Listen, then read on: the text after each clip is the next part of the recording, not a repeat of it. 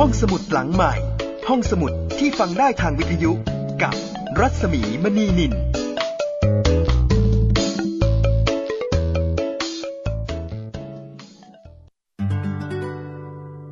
ินอยุธยานามเต็มว่ากรุงเทพทวารวดีศรีอยุธยาสืบทวารวดีมีมาสืบละโวอโยธยาศรีรามพระเทพนครแห่งแรกอาณาจักรสยามเริ่มนามคนไทยที่นี่ก่อนเครือญาติชาติพันธุ์ประชากรผสมเผ่าพระนครกรุงศรีอยุธยา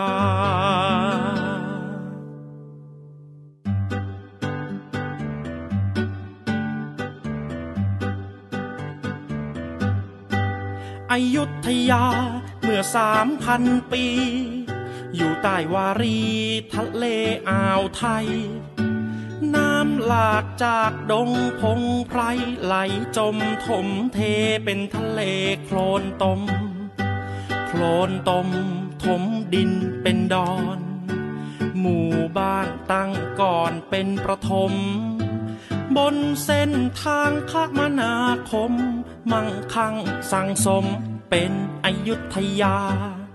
อยุธยาล้ำลึกดึกดำบรรพ์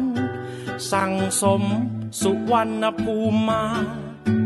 อยู่บนเส้นทางการค้าโลกตะวันตกมาพบตะวันออกไปอโศกอเล็กซานเดอร์สามก๊กเปิดโลกกว้างใหญ่โลกการค้ากว้างทางไกลเหนือใต้ออกตกยกถึงอยุธยาอยุธยาสืบทวารวดีจากลพบุรีป่าสักสืบมาสืบรามเกียรติสืบรามาเป็นอโยธยาศรีรามพระเทพนครอโยธยามีก่อนสุโขทัยสุโขทัยมีทรัพยากรเครือข่ายการค้าข้ามสิงคอนโขงสารวินร่อนลงอยุธยาอยุธยาหาลงระบาดดังฟ้าฟาดนองหาวตายหา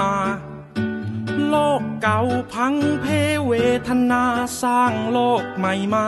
การค้าภาษาไทยขุนแผนแทนฟ้าก่อดินก่อบ้านสร้างเมืองแปลงใหม่ราชอาณาจักรสยามในสุวรรณภูมิกรุงศรีอยุธยาอยุธยาเมืองท่านานาชาติอำนาจควบคุมการค้าอ่าวไทยทะเลจีนจามปาอันดามันสมุทรสุดอ่าวเบงกอลโชดึกคุมทะเลจีนจามจุราราชมนตรีข้ามสิงคอนคุมทะเลอันดามันสัญจรสองมหาสาครกรุงศรีอยุธยาอยุธยานามเต็มว่ากรุงเทพทวารวดีศรีอยุธยาสืบทวารวดีมีมาสืบละโวอโยธยาศรีรามพระเทพนครแห่งแรกอาณาจักรสยามเริ่มนามคนไทยที่นี่ก่อนเครือญาติชาติพันธุ์ประชากรผสมเผ่าพระนครกรุงศรีอยุธยา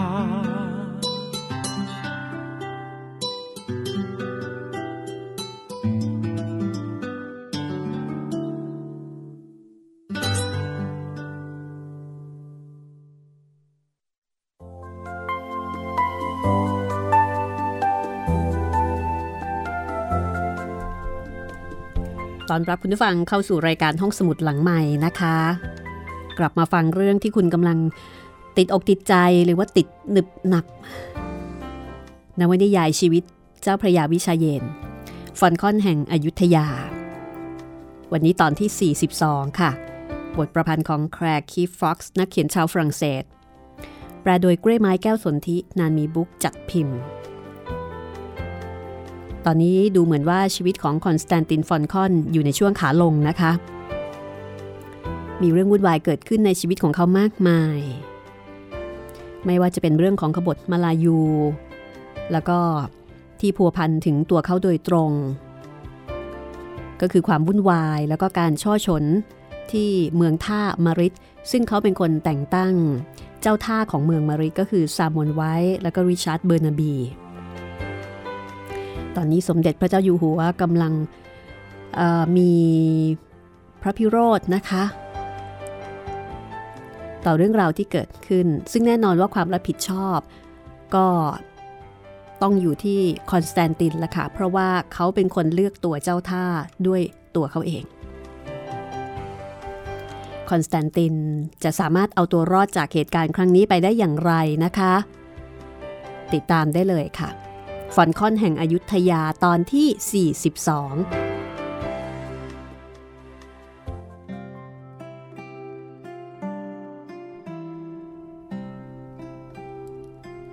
สมเด็จพระเจ้าอยู่หัวทรงรับสั่งด้วยความโกรธว่าฮ่อการเลือกเจ้าท่าเมืองมาริดของเจ้าทำให้สยามต้องทำสงครามกับบริษัทอังกฤษใช่ไหมเจ้าจะแก้ตัวว่าอย่างไรว่ามาสิเราไม่ได้ยินเลยเวลาที่เจ้าฟุบหน้าลงเยี่ยงนี้คอนสแตนตินยังคงก้มหน้าอยู่กับพรหมก่อนจะกราบทูลว่าเป็นความผิดของข้าพระพุทธเจ้าเองพระเจ้าข้า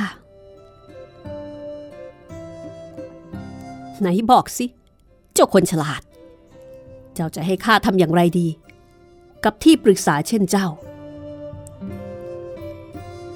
คอนสแตนตินรู้สึกได้ว่าพระสุรเสียงอ่อนลงใจเริ่มมากราบทูลว่าขอให้ใต้ฝ่าละอองธุลีพระบาทส่งตัวข้าพระพุทธเจ้าให้ชาวอังกฤษแล้วจะไม่ทรงมีปัญหากันอีกเยลเคยสาบานว่าจะแขวนคอข้าพเจ้าต่อหน้าสาธารณชนที่มัตุราชจริงหรือสมเด็จพระนารายณ์เลิกพระขนงทรงพระสวนออกมาและใช้ปลายพระบาทเขี่ยไหล่คอนสแตนตินเลิกคร่ำครวญได้แล้วเราจะไม่ส่งเจ้าให้ชาวอังกฤษดอกเรารู้ว่าเจ้าทำความดีมามากบริษัทอังกฤษอยากแขวนคอเสนาบดีของเราทั้งที่ยังไม่ได้ประกาศสงครามแต่กลับมาโจมตีเมืองมาริดของเราเราจะประกาศสงครามกับบริษัทอินเดียตะวันออกส่งหนังสือไปตามนี้อ๋อส่วนเจ้าครั้งนี้เรายกโทษให้แต่อย่าพลาดอีกล่ะคอนสแตนตินก้มลงกราบอีกครั้งรอดไปได้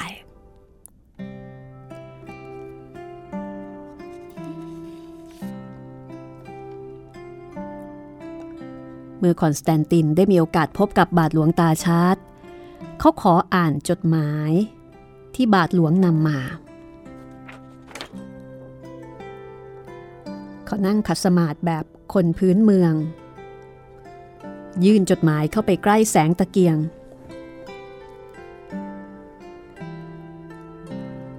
แล้วก็อ่านข้อความข้างในว่า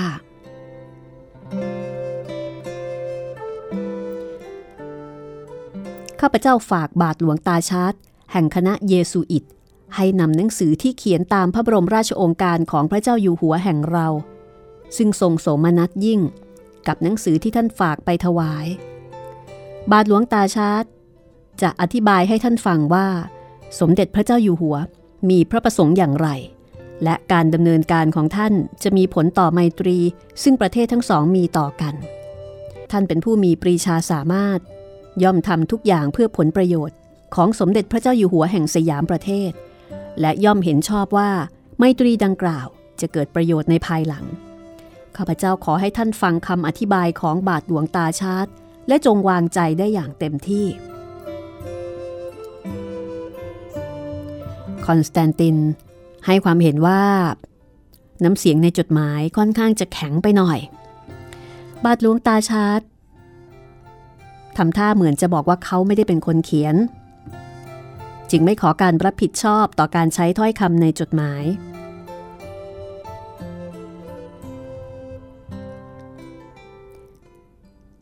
จากนั้นก็มีการคุยกันเกี่ยวกับเรื่องการค้า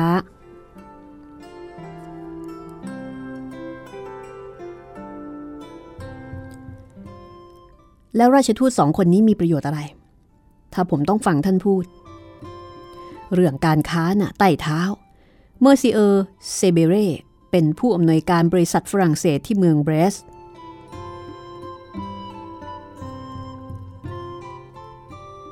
แล้วลาลูแบร์ล่ะมีหน้าที่อะไรบาทหลวงตาชาร์ตถูมือเพื่อไม่ให้รู้ว่า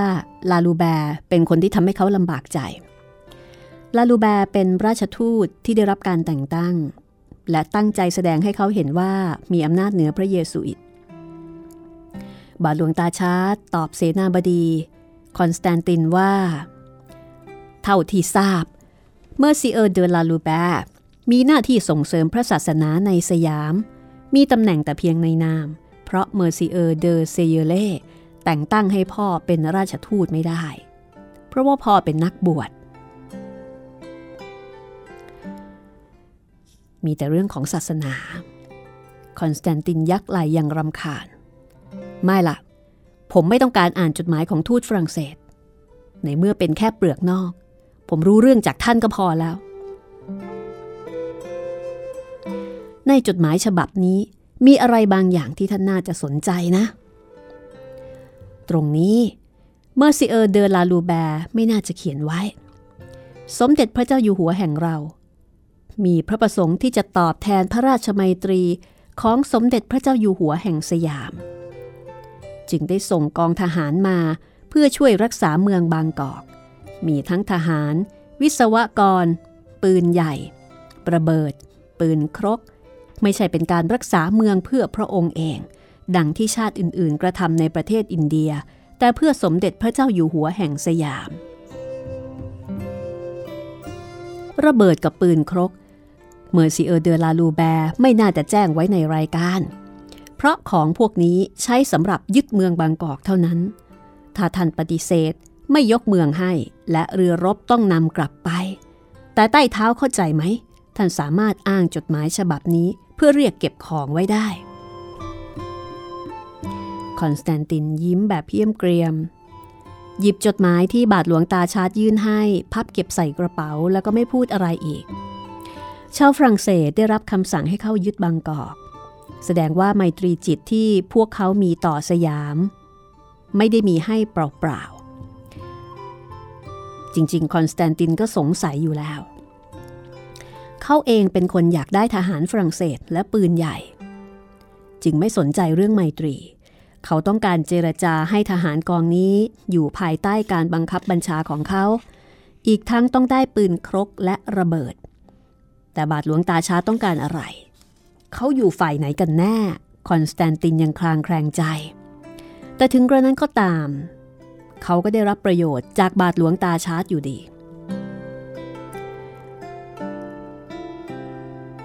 มาดูเรื่องพิธีเข้าเมืองกันเถอะเพราะสมเด็จพระเจ้าอยู่หัวมีพระประสงค์ที่ให้กระทำอย่างเร็วที่สุดหวังว่าเราคงไม่ต้องมาต่อรองกันใหม่เหมือนอย่างที่เคยปฏิบัติกับราชทูตโชมองเพราะว่าผมจะลอกแบบพิธีการมาให้ใกล้เคียงกับการต้อนรับคณะทูตคณะแรกแต่อาจจะมีรายละเอียดผิดกันอยู่บ้างบาทหลวงตาชาร์ตตอบอย่างอึดอัดใจ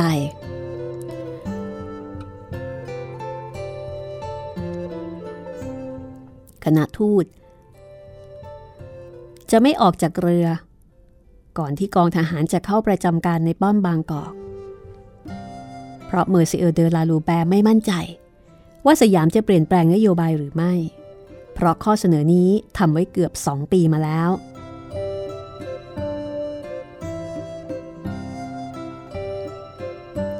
ขอบคุณคุณพ่อสำหรับข่าวสำคัญนี้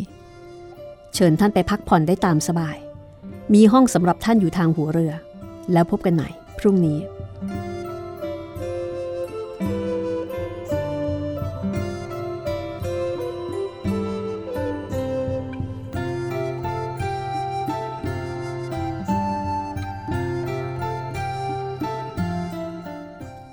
มือบาดหลวงตาชาร์จออกไปแล้วคอนสแตนตินรินกระแช่ใส่จอบเขาไตร่ตรองเรื่องราวที่ผ่านมาเขาพลาดไม่ได้อีกแล้วเขาเข้าใจในคำเตือนของสมเด็จพระเจ้าอยู่หัวอย่างถ่องแท้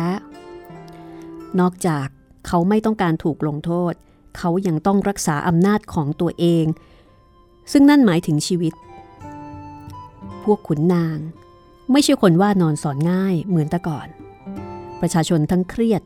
และวิตกกังวลจึงอาจถูกชักจูงได้ง่ายไม่ว่าจะเป็นจากคณะสงฆ์หรือใครก็ตามที่มักโยนความผิดให้คนต่างชาติรวมถึงกลุ่มคนที่จงรักภักดีต่อพระเพทราชาซึ่งมักไปชุมนุมกันในวัดและยุยงพระภิกษุสายสืบของคอนสแตนตินแจ้งว่าเวลานี้พวกเขาชุมนุมกันในวัดมหาธาตุแล้วก็มีการโจมตีนโยบายการเมืองที่ให้อภิสิทธิ์แก่คนต่างชาติอย่างเปิดเผยซึ่งเรื่องนี้ถือเป็นความผิดของเจ้าพระยาวิชาเยนคอนสแตนตินฟอนคอนทั้งหมดแต่ยังไม่มีใครกล้าที่จะอาจเอื้อมถึงสมเด็จพระเจ้าอยู่หัวการลงโทษขบฏมักกะสันทำให้หลายคนระมัดระวังในการที่จะพูดจะจาอะไรโดยเฉพาะเวลานี้การลงโทษขบฏมักกะสันที่มีการปล่อยให้เสือกินนักโทษอย่างโหดเหี้ยมสยดสยองเป็นภาพที่หลายคนไม่สามารถจะลืมได้ในขณะเดียวกันเวลาบนเรือลัวโซก็ผ่านไปอย่างเชื่องช้าสำหรับทูตทั้งสองและเหล่าทหารที่ต้องถูกกักอยู่บนเรือบาทหลวงตาชาร์จส่งจดหมายมาเมื่อวันที่30กันยายนฝากเมอร์ซิเออร์ดูบรูองซึ่งเป็นวิศวกรผู้มีหน้าที่สร้างป้อมปราการแห่งใหม่ซึ่งขอตามบาทหลวงไปดูภูมิประเทศรอบเมืองบางกอกและทางต้นน้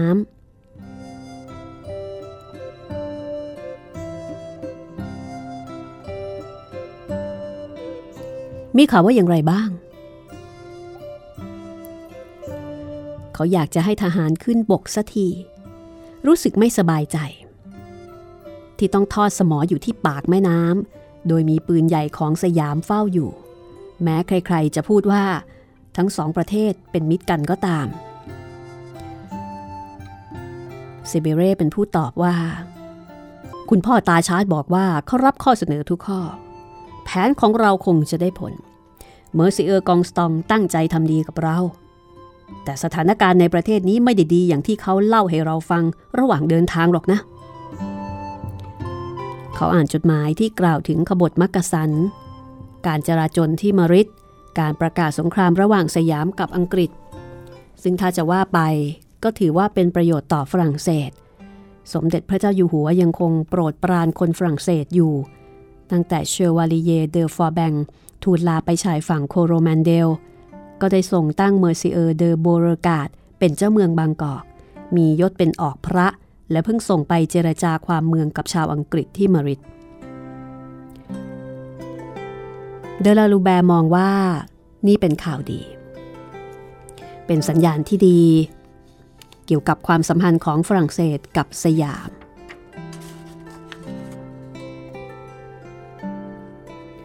ในขณะนั้นก็มีชายร่างอ้วนผุงพรุ้ยคนหนึ่งก้าวข้ามระเบียงเรือมาอย่างยากเย็นตามด้วยนายทหารในเครื่องแบบร่างผอมสูงผมดำเป็นชาวฝรั่งเศสชายคนแรกเอ่ยขึ้นว่าอ๋อในที่สุดพวกท่านก็มาถึงเมืองสยามเมืองอนาถาผมน่ะเวทนาพวกท่านจริงๆเขาโค้งให้อย่างต่ำเท่าที่จะทำได้หัวเราะลั่น ถือหมวกสักกะหลาดเก่าๆเดินเข้ามาหาแล้วก็แนะนำตัวเองว่าเขาชื่อเวเร่เป็นผู้แทนบริษัทฝรั่งเศสที่นี่และคนที่มาด้วยคือเมอร์ซิเออร์เดอโบมองกัปตันเรือเซนหลุยเรือของบริษัทซึ่งมาจากปอนดิเชรีซึ่งถึงสยามได้6 สัปดาห์แล้วเวเร่มองบรรดาผู้แทนพระองค์ซึ่งยืนอยู่รอบตัวซึ่งบรรดาผู้แทนพระองค์แต่งกายราวกับอยู่ในแวร์ซายส์เสื้อนอกผ้าขนสัตว์ติดกระดุมมีแถบยศริบบิ้นผ้าปักส่วนลูกเรือเปลือยครึ่งท่อนอยู่ที่ชั้นล่างทหารป่วยนอนรับลมอยู่กับพื้นเวเร่สายหน้าแสดงความเห็นใจบอกว่าเรือลำนี้น่าสมเพชและบอกว่าสมัยก่อนเรือมีสภาพที่ดีกว่านี้ผมจะเล่าเรื่องต่างๆให้ฟังนะแต่เราจะคุยกันสนุกขึ้นถ้าได้ดื่มกันสักหน่อยผมรู้ว่าลัวโซมีไว้ดีๆอยู่ที่ใต้ท้องเรือเสมอจริงไหม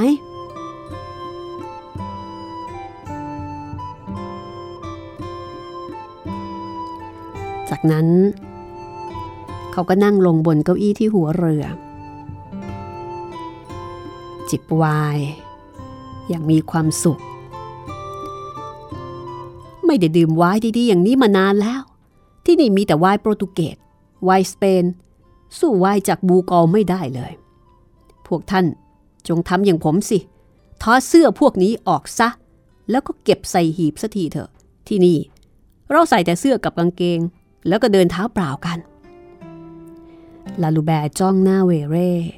แล้วก็บอกว่าเขาเป็นผู้แทนสมเด็จพระเจ้าอยู่หัวแห่งฝรั่งเศสเขาต้องแต่งตัวให้เหมาะสม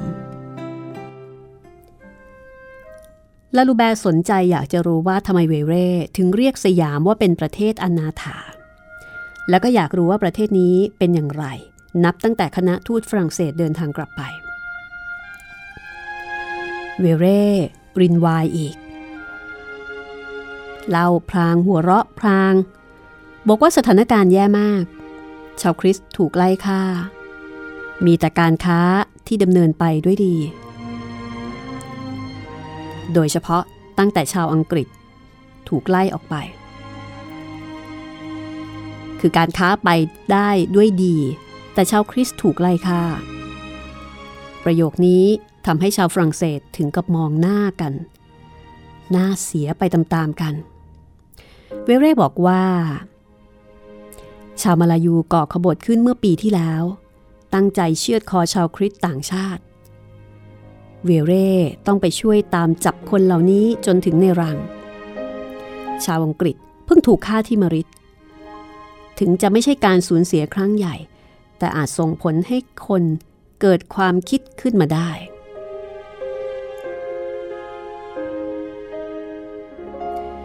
เดลาลูแบร์ถามว่ามีคนบอกฉันว่าสมเด็จพระเจ้าอยู่หัวโปรดชาวต่างชาติและมีสัญญาที่เราทำกับสยามเพื่อให้เสรีภาพในการสอนศาสนาฉันมาที่นี่เพื่อทำรายงานกลับไปกราบบังคมทูลกษัตริย์แห่งเราเพราะทรงเชื่อว่าพระเจ้าอยู่หัวสยามจะทรงเข้ารีด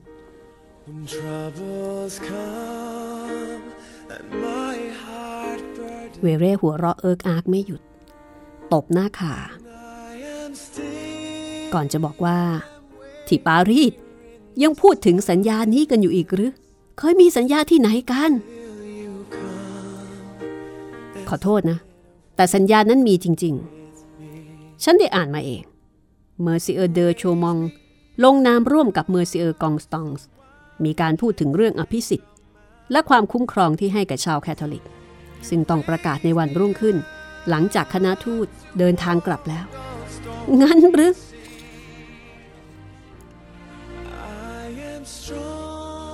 ถ้าเช่นนั้นก็คงมีอยู่จริงแต่ที่นี่ไม่มีใครรู้หรอกนะเพราะไม่เคยมีการประกาศออกมา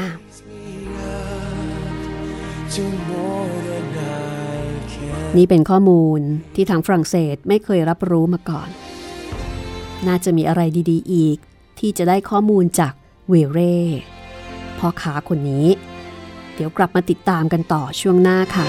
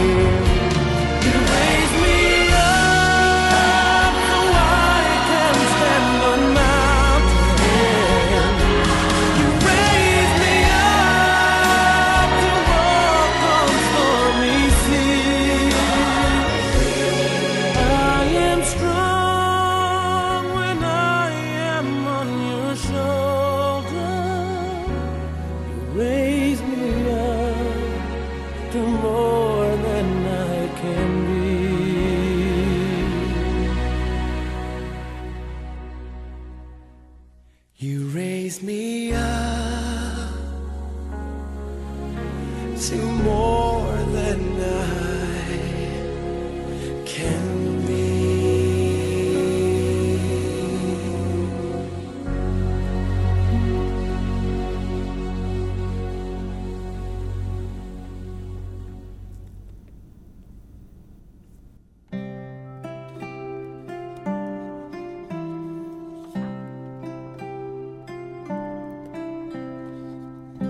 เรามาฟังข้อมูลจากผู้แทนการค้าของฝรั่งเศสที่ชื่อเมอร์ซิเออร์เวเร่กันต่อนะคะเมอร์ซิเออร์เวเร่ซึ่งอยู่สยามแล้วก็รู้จักอะไรต่ออะไรดีกว่าเดลาลูแบร์ซึ่งเพิ่งจะมา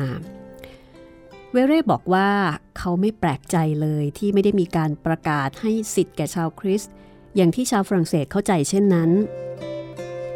เมื่อเซอร์กองสตองกลัวควรจะลุกฮือขึ้นจึงไม่กล้าให้ใครรู้เวลานี้ฐานะของเขาง่อนเงินอังกฤษทำสงครามกับสยามเพราะเขาเป็นหนี้อยู่หลายแสนเหรียญ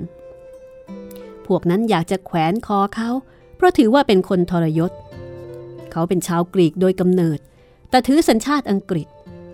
เวลานี้ใกล้จะล้มละลายและอาจจะต้องเสียเมียและลูกภรรยาของเขาเป็นลูกเศรษฐีญี่ปุ่นความทะเยอทะยานของนายกองสตองผู้นี้ทำให้พวกเขากลัวแล้วก็ไม่อยากถูกริบเงินหากสมเด็จพระเจ้าอยู่หัวจะทรงยอมใช้หนี้ให้อังกฤษขึ้นมานายกองสตองกำลังกลัวที่จะเสียภรรยาที่ทั้งรวยทั้งเคร่งศาสนาและก็คงจะเก่งเรื่องบนเตียงด้วยเพราะเจ้าหล่อนทำให้เขาทอดทิ้งนางบำเรอที่มีได้หมดผมคงจะสงสารอยู่หรอกนะถ้าเขาไม่ใช่คนน่ารังเกียจอย่างนี้พวกท่านคงไม่รู้ว่าเขาจงใจทำให้เชวาลีเยเดอฟอร์แบงถูกฆ่าโดยสั่งให้สู้กับแขกมักกะสันเพียงลำพังทำไมถึงทำนะหรือก็เพราะเขาอิจฉาเห็นว่าสมเด็จพระเจ้าอยู่หัวโปรดเชวาลีเยเดอฟอร์แบงไงล่ะ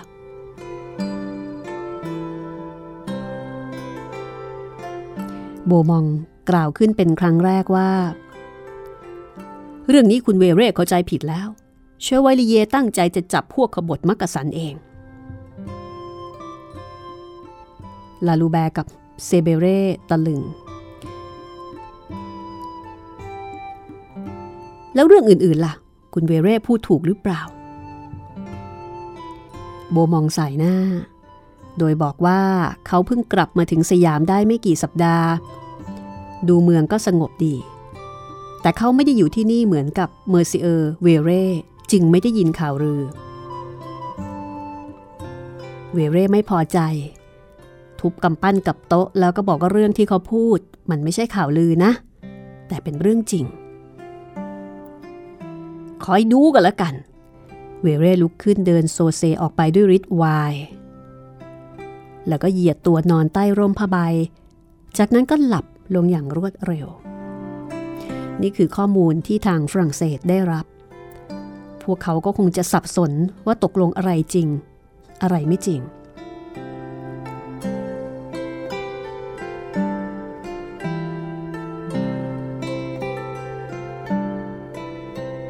งอะไรไม่จริง6 วันต่อมาคนในเรือลัวโซ่ยังรอข่าวอยู่ด้วยความกังวลใจรู้สึกขุ่นเคืองที่ต้องรอให้บาทหลวงตาชาร์ตกลับมาแจ้งข่าวอยู่เป็นเวลานานแล้วก็เกรงว่าคำทำนายของเวเร่จะเป็นจริงส่วนเวเร่หลังจากที่นอนกรนบนดาดฟ้าเรือมาทั้งคืนก็บอกว่าเขาต้องกลับเข้าอยุธยา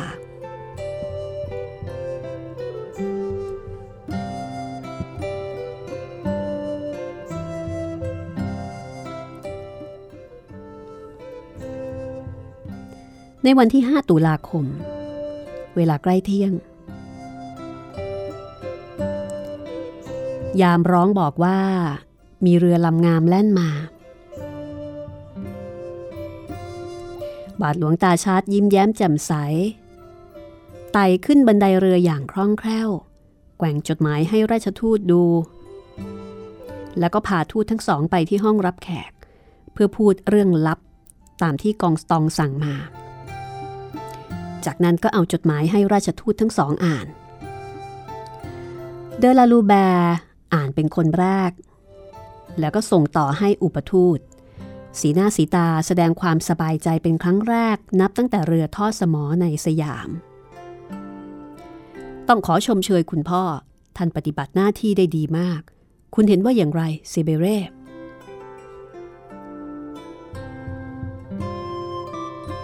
เดี๋ยวก่อนผมอ่านภาษาโปรตุเกสได้ไม่ดีเท่าใต้เท้าแต่ดูเหมือนเขียนไว้ชัดเจนว่าจะยกบางกอกและมะริดให้กับเราใช่หรือไม่บาทหลวงตาชาร์ดยืดอกอย่างภาคภูมิแล้วก็ตอบว่าถูกต้องแล้วการพูดชักจูงท่านกองสตองไม่ใช่เรื่องง่ายเลยนะแต่พ่อก็ทำสำเร็จจนได้วันรุ่งขึ้นท่านให้มีการประชุมใหญ่เพื่อให้สมเด็จพระเจ้าอยู่หัวกับขุนนางยอมยกเมืองทั้งสองให้กับเรารวมทั้งสงขลาด้วยถ้าเราต้องการเมื่อซีเออร์กองสตองเป็นคนพูดเก่งเซเบเร่ยังพยายามอ่านจดหมายต่อลาลูแบร์ถามขึ้นอย่างสงสัยว่าคำว่าเครื่องมือที่แท้จริงในจดหมายหมายถึงอะไรเครื่องมือที่แท้จริงที่เขาขอก่อนอนุญาตให้ทางฝรั่งเศสเข้าประจำการถามถึงตรงนี้บาทหลวงตาชัดหลบตาแล้วก็ตอบเลี่ยงๆบอกว่าไม่ใช่เรื่องสำคัญอะไรอ๋อคำสาบานที่เมอร์ซีเออร์เดฟาสต้องทำต่อพระเจ้าแผ่นดินสยามเนี่ยสิราชทูตงงไม่เข้าใจว่าทำไมในเมื่อมอบกองทหารให้รับใช้สมเด็จพระเจ้าอยู่หัวอยู่แล้วทำไมถึงต้องสาบานใช่แต่ว่าใครจะเป็นคนสั่งล่ะเมอร์ซีเออร์เดฟาสคนเดียวเท่านั้นพระเจ้าอยู่หัวสยามจะได้ทรงทราบว่าเขาบัญชากองทหารแต่เพียงผู้เดียวและฝรั่งเศสก็จะไม่สั่งเขาแทนพระองค์บาทหลวงตาชัดชักจะอึดอัดปัญหามันอยู่ตรงนี้แหละใต้เท้าเมอร์ซีเออร์เดฟาชไม่เข้าใจภาษาสยามและสมเด็จพระเจ้าอยู่หัวก็ไม่ตรัสภาษาฝรั่งเศสเมอร์ซีเออร์กองสตองกับพ่อก็เลยคิดว่าเขาน่าจะเป็นผู้ถ่ายทอดพระบรมราชโองการเมอร์ซีเออร์เดฟาชจะได้กระทำตามลาลูแบร์มองเซเบเร่เป็นเชิงปรึกษาแล้วก็บอกว่าเอาละฉันเข้าใจว่าท่านหมายความว่าอย่างไรเป็นอันว่าเมอร์ซีเออร์เดฟาชจะปฏิบัติตามพระบรมราชโองการซึ่งมีเสนาบดีเป็นผู้ถ่ายทอดก็ยังพอจะทำได้แต่บาทหลวงเยซูอิตยังมีอะไรพูดอีกยังมีอีกเรื่องหนึ่งคือว่าเมอร์ซีเออร์กองสตองท่านอยู่ในดินแดนตะวันออกมานานในประเทศแถบนี้หน้าตาเป็นเรื่องสำคัญท่านไม่ต้องการให้คนเห็นว่าท่านน่าสมเพชเมื่อไปบางกอกแล้วทหารไม่ยอมฟังคำสั่งท่านเข้าใจไหมท่านกองสตองกลัวว่าจะเสียหน้าถ้าไปบางกอกแล้วดูเหมือนมีอำนาจน้อยกว่านายพลเดฟาชท่านก็เลยขอว่าท่านต้องเป็นผู้บังคับบัญชาเมื่อไปบางกอกลาลูแบร์งงพูดไม่ออกจะให้ฉันเข้าใจว่าจดหมายฉบับนี้ที่เขาตอบรับข้อเรียกร้องของเราทุกอย่างมีเงื่อนไขบังคับด้วยกระนั้นหรือบาทหลวงตาชาร์ดมองลาลูแบร์ตรงๆก่อนจะยอมรับว่าใช่แล้วก็แก้ตัวด้วยการยิ้มอย่างเอาใจแต่ก็แค่เรื่องตบตาเท่านั้นเองในเมื่อเมอร์ซีเออร์กองสตองเป็นถึงอัครมหาเสนาบดีของประเทศนี้จะไปบัญชาการกองทหารที่บางกอกเป็นครั้งคราวไม่ได้ใช่หรือเสนาบดีของเราก็ยังทำกันได้ลาลูแบร์บอกว่าเสนาบดีของเราบัญชาการทหารของประเทศเราถ้าเมอร์ซีเออร์กองสตองจะบัญชาการทหารสยามเราก็จะไม่ว่าอะไรฉันจะไม่ยอมเป็นอันขาดได้ยินไหมฉันจะไม่ยอมให้เจ้าเสนาบดีคนที่ไม่มีหัวนอนปลายเท้าคนนั้นมาบัญชาการนายทหารฝรั่งเศสเด็ดขาดลาลูแบร์หันหลังกลับไปเรียกเซเวเร่ให้ตามไปหารือกันในห้อง เพื่อร่างจดหมายตอบกองสตองว่ายอมรับเงื่อนไขนี้ไม่ได้ลาลูแบร์โกรธมาก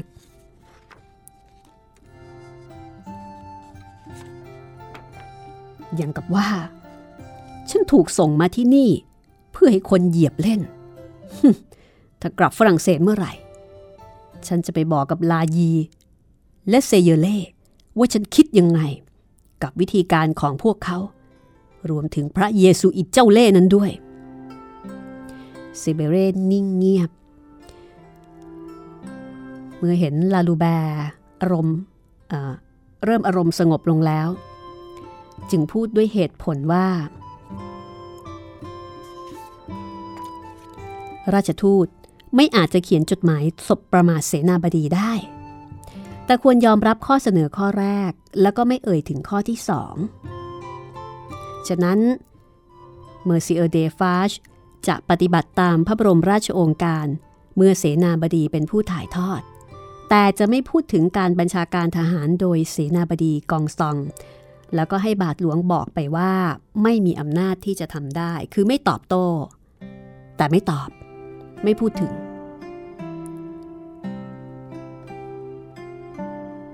ลาลูแบร์พ่นลมออกจากปากด้วยความโกรธจัด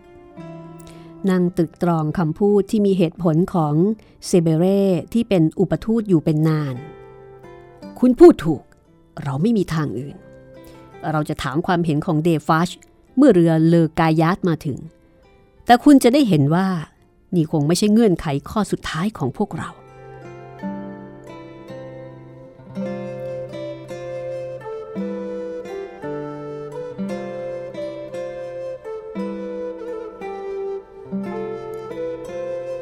วันรุ่งขึ้นเรือกายาตแล่นทวนน้ำขึ้นมาช้าๆแล้วก็ทอดสมอทางปลายน้ำ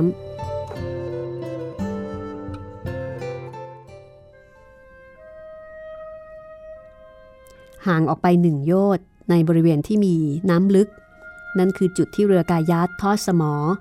ทูตสยาม3 คนออกจากเรือท่ามกลางความอบอ้าวของอากาศยามเที่ยงแล้วก็นั่งเรือเล็กผ่านเรือลัวโซของลาลูแบร์ซึ่งยิงสลุดเป็นการอำลา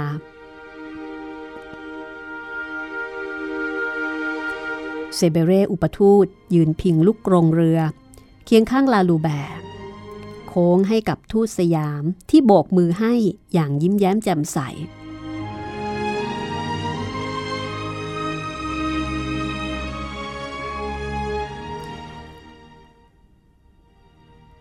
แน่เรื่องของเดฟาชมาแล้วไปถามเขาดีกว่าว่าเขาคิดยังไงกับข้อเสนอของกองสตองเพราะเขาต้องเป็นคนรับคำสั่งก็ไปถามนายพลเดฟาชเลยก็แล้วกันว่าในเวลาที่อยู่บางกอกถ้าคอนสแตนตินมีอำนาจบัญชาการทหารฝรั่งเศสโดยอ้างเหตุผลว่าเพื่อรักษาหน้าเดฟาชจะว่ายังไงเซเบเร่ไม่ค่อยชอบขี้หน้าในพลเดฟาชเพราะว่าในพลเดฟาชเป็นคนขี้โอบ้ายศเป็นคนยโสเพื่อนคนหนึ่งของเขาบอกว่าเขาดีใจที่ได้รับแต่งตั้งเป็นนายพลเรือเพื่อมากับคณะทูตเขาดีใจที่จะได้ทั้งเกียรติยศแล้วก็นำบุตรชาย2 คนมาด้วยแล้วก็หวังจะให้รับราชการใหญ่โตถวายสมเด็จพระเจ้าอยู่หัวสยามลาลูแบร์คงเล่าเรื่องเงื่อนไขให้นายพลเดฟาชฟังบ้างแล้วเมื่อเซเบเร่เดินมาถึงนายพลเรือที่เพิ่งได้รับการแต่งตั้งหมาดๆกำลังเอามือแตะด้ามกระบี่แล้วก็สะบดสะบานว่าเขาจะยอมรับคำสั่งจากพระเจ้าอยู่หัวสยามและฝรั่งเศสเท่านั้นจะไม่รับคำสั่งจากใครที่ไหนอื่นทั้งสิ้นแล้วก็บอกว่าการเรียกร้องสัตย์ปฏิญาณว่าจะเชื่อฟังถือเป็นการดูถูกเขาวางมือทาบอกประกาศว่าความเชื่อฟังนั้นมีแน่อยู่แล้วจะให้นายทหารสาบานว่าพร้อมจะเชื่อฟังได้อย่างไรในเมื่อเราพร้อมที่จะถวายชีวิตต่อพระเจ้าแผ่นดินสยามเท่านั้นดี ลาลูแบร์ตัดบทห้วนๆเรื่องนั้นฉันรู้อยู่แล้วแต่ท่านจะปฏิบัติตามพระบรมราชโองการได้อย่างไรถ้าท่านฟังภาษาสยามไม่เข้าใจคิดหรือว่าพระองค์จะทรงม้าอยู่ข้างๆฉันยังไม่รู้เรื่องเกี่ยวกับประเทศนี้ดีนักแต่เห็นว่าต่างกับเรามากบาทหลวงตาชาร์ตบอกกับฉันว่าเมอร์ซิเออร์กองสตองผู้เป็นอัครมหาเสนาบดีจะเป็นผู้ถ่ายทอดพระบรมราชโองการและท่านจะต้องปฏิบัติตามเมื่อเขาสั่งในนามของพระองค์นายพลเดฟาชทำหน้าแปลกใจจริงสิตกลงฉันไม่ทันคิดในแง่นี้จากนั้นนายพลเดฟาชกับเหล่าทหารก็กระจายกันไปพักใต้ร่มผ้าใบบังแดดสั่งไวน์มาดื่มลาลูแบร์บอกกับเซเบเร่เมื่อตอนเดินกลับห้องว่าข้อดีของคนโง่ก็คือเราไม่ต้องอธิบายอะไรให้ฟังแค่แกล้งทำก็เพียงพอแล้วเรื่องราวจะเป็นอย่างไรต่อไปนะคะติดตามได้ตอนหน้าตอนที่ 43 ฟอนคอนแห่งอยุธยางานเขียนของแครกคีฟ็อกซ์กล้วยไม้แก้วสนธิแปลนันมีบุ๊กจัดพิมพ์ลาคุณฟังไปก่อนนะคะสวัสดีค่ะเห็นความล้ำลึกดึกดำบรรพ์ร้อยพันปีแล้วปีเล่าแปลงเป็นเพ็ญพลังเพียงลำเผามุ่งเข้าอนาคตงดงาม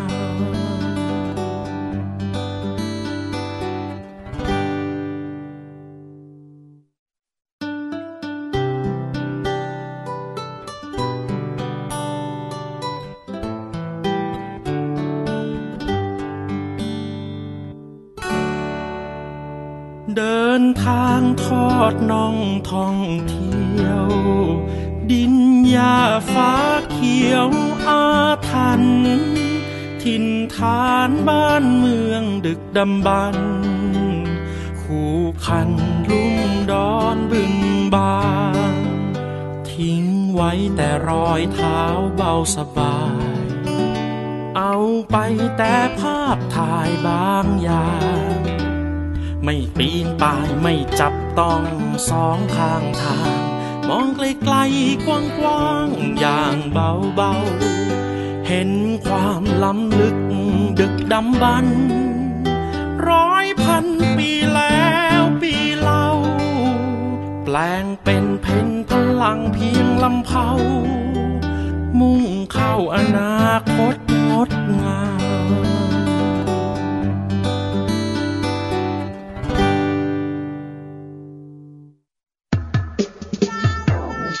ห้องสมุดหลังใหม่ห้องสมุดที่ฟังได้ทางวิทยุกับรัศมีมณีนิน